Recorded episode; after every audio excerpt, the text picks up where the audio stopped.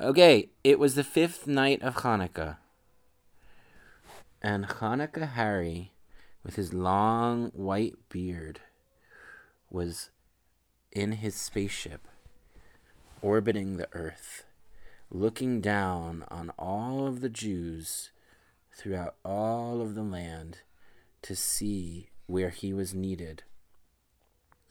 And he looked down with his telescope and he saw one particular house in outside Vilna which had a beautiful light coming from it. And he saw it and it was it looked like the most beautiful menorah he had ever seen. And so he decided to go down to the earth and see what that menorah was and if he could meet the people who lit this menorah because they must be so incredibly holy. And so he flew down in a shuttlecraft, which he turned invisible, and he landed near this house. And he went up to the door, and he knocked on the cottage door. And at the door were a woman dressed in rags, and her children, who were also dressed in very old looking clothes with holes in them. And they looked very, very poor, as if they didn't even have enough money for clothes. And he looked inside the cottage, and he saw that it was almost completely empty. And he said, I hate to bother you, but can I join you for Hanukkah tonight? And they said, Well, we really don't have much of anything to share with you. We have our uh, mom's potato kugel. And the mom said, Yeah, we have some extra potato kugel we can give you. Come on in, and we'll have Hanukkah together. And the children said, But how is there going to be enough potato kugel? And her, and the mom said, "Well, I'm going to cut it out." And she cuts out the potato kugel, and she cut herself a very, very, very tiny slice so that she could give this stranger, who was really Hanukkah Harry, a slice that was a normal size slice. And so they ate some food and they had no, she didn't have a cut. She cut the kugel. She cut the kugel. What's a kugel? A kugel is a is like a um, it's like a, a casserole. Like a, it's like you put noodles and potatoes and other things into a like a big pan and then you put it in the oven and you let it cook. And it's kind of sweet and kind of savory um, and so she cut up the kugel and she cut a small piece for herself so that they would have enough for the stranger who was really Hanukkah Harry in disguise. And so they said the brachas and they ate some of the kugel. Who is he really? Well, he nobody knew who Hanukkah Harry is. He he seemed to be just an old man but really he was in he was the protector of the earth named Harry Uka from last night's story. Remember last night's story? Okay, so they said the blessings and they ate the kugel. And then it was time to say um, the blessings for eating and they said the blessings for eating. And they ate the kugel. And the children sang songs and spun the dreidel and played dreidel. Well, this was back before they got presents for Han- Hanukkah. So the youngest child says to said to the to Hanukkah Harry, Can you tell me a story? And he says, I'll tell you the story about how I came here tonight. He said, I saw your menorah from so far off, and it looked so beautiful. I wanted to meet the family who lit this beautiful menorah and put it in their window. And the children said, But look. And they took him over to the menorah and they said, Look, we just made this menorah out of potatoes. We just cut up halves of potatoes and we and we made nine potatoes that we put together and we put oil in and we put wicks in and we lit it up. And we didn't even have enough money for a menorah. And you're saying that you were attracted to this beautiful menorah, but it's just a potato? And Hanukkah Harry said, Well, I think I was attracted to it because you all lit it with such love and such care. When you made this menorah, you didn't just buy it in the shop, but you cut the potatoes and you set them out and you put the oil in the potatoes and you put the wick in and you took so much care in creating this menorah that your intention, your kavanah was so deep and so spiritual that it made the menorah have an extra special holiness to it. And you lit it with such love and such care, too. And then Harry told them the story of the Maccabees and the story of the temple being retaken. And he reached into his pocket at the end of his story and he gave each child a gold coin.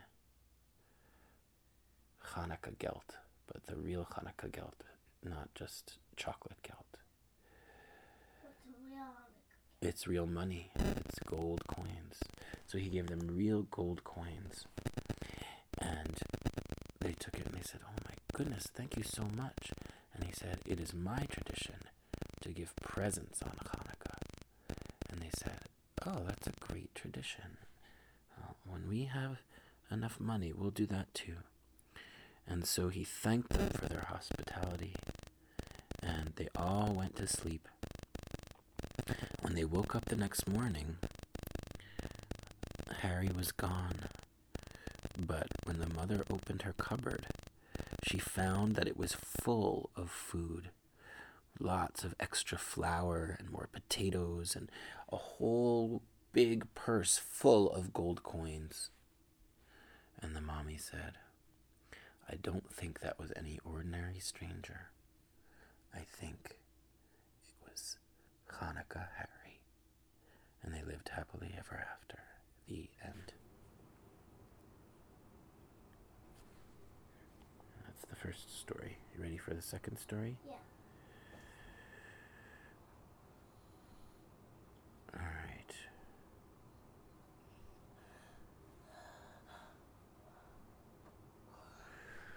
So,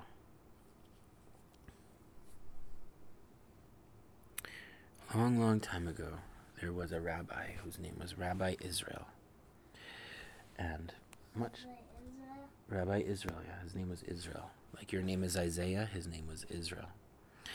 And when he would grow up, they he would be known as the Baal Shem Tov, which means the good master of the name. And he would be a wonder worker, a, a wizard of sorts. But at this point, he's still just Rabbi Israel. And on the first night of Hanukkah, he wandered out into the thick forest of the Carpathian Mountains where he lived in order to find some firewood for him and his wife. And as he wandered out, it started to snow. And the snow came down so fast and so thick, and it blew in so fast that he lost his path home and he couldn't find his way. And he turned around and around and around in a circle, but everything looked like white, covered in snow. And he started to get very sad, and a tear fell down his eye because he wanted to be at home to light the Hanukkah candle, the first candle with his wife, Hannah. And he was so tired, and it was so cold. And all of a sudden, he realized that he had fallen asleep. And he dreamed a dream that he was there, right there where he was in the middle of the cold snow. But then he saw somebody walk toward him. And the, and he said, "Who is that?" And it was an old man, and he said, "My name is Matityahu, and I am the father all the Maccabees." And he reached into his pocket and he pulled out a lit candle. And all of a sudden, Rabbi Israel woke up, and he could, but he could still see the man. But the man wasn't right up next to him; he was farther down in the forest. But he was still holding the candle, and so he followed him, and he dimly saw the candle far off. But he kept following him, and following him.